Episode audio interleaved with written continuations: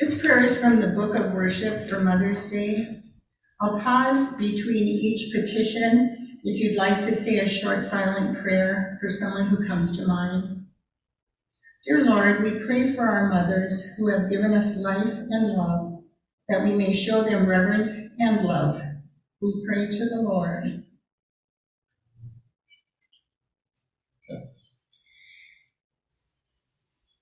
For mothers who have lost a child through death or lost relationships, that their faith may give them hope and their family and friends support and console them.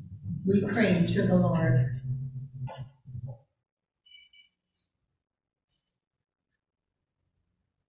For women, though without children of their own, who like mothers have nurtured and cared for us, we pray to the Lord.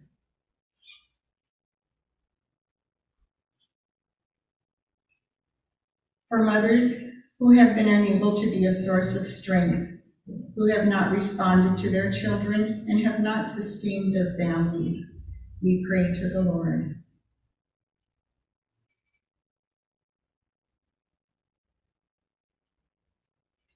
Loving God as a mother gives life and nourishment to her children, so you watch over your church. Bless these women that they may be strengthened as Christian mothers. Let the example of their faith and love shine forth.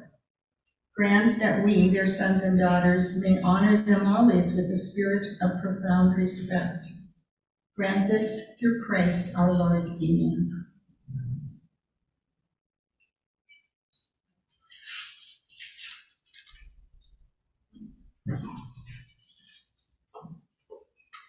Please join me in the Lord's Prayer. Our Father, who art in heaven, hallowed be thy name. Thy kingdom come, thy will be done, on earth as it is in heaven.